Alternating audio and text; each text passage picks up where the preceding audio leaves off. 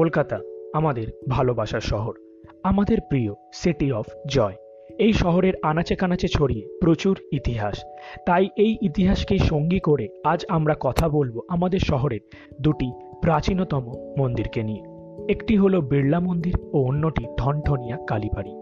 সোজাসুজি কথার পক্ষ থেকে আজকের নতুন সেগমেন্ট শহর কথা। বিড়লা মন্দিরের নির্মাণ শুরু হয় উনিশশো সত্তর সালে। প্রায় ২৬ বছর সময় লাগে এই মন্দিরটি নির্মাণ হতে। উনিশশো ছিয়ানব্বই সালে এই মন্দিরটিকে খুলে দেওয়া হয় সাধারণ মানুষদের জন্য। তখনকার দিনের প্রসিদ্ধ বিড়লা পরিবার এই মন্দিরটিকে স্থাপন করতে সাহায্য করেন এবং খরচ করেন এক কোটি আশি লক্ষ টাকা। মন্দিরের পরিকল্পনার আইন সংশোধন করেন ডক্টর করণ সিংহ। মন্দিরের প্রাণ প্রতিষ্ঠা অনুষ্ঠান করেন স্বামী চিরনন্দজি মহারাজ। মন্দিরটির রং এবং কারুকার্য, রাজস্থানী মন্দিরের কথা মনে করিয়ে দেয়। মন্দিরের প্রধান দেবতা হলেন রাধাকৃষ্ণ।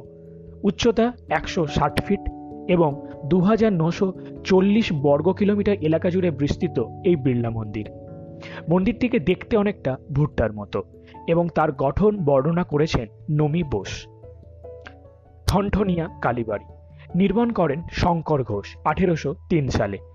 এই মন্দিরটি প্রায় দুই শতকের বেশি পুরানো।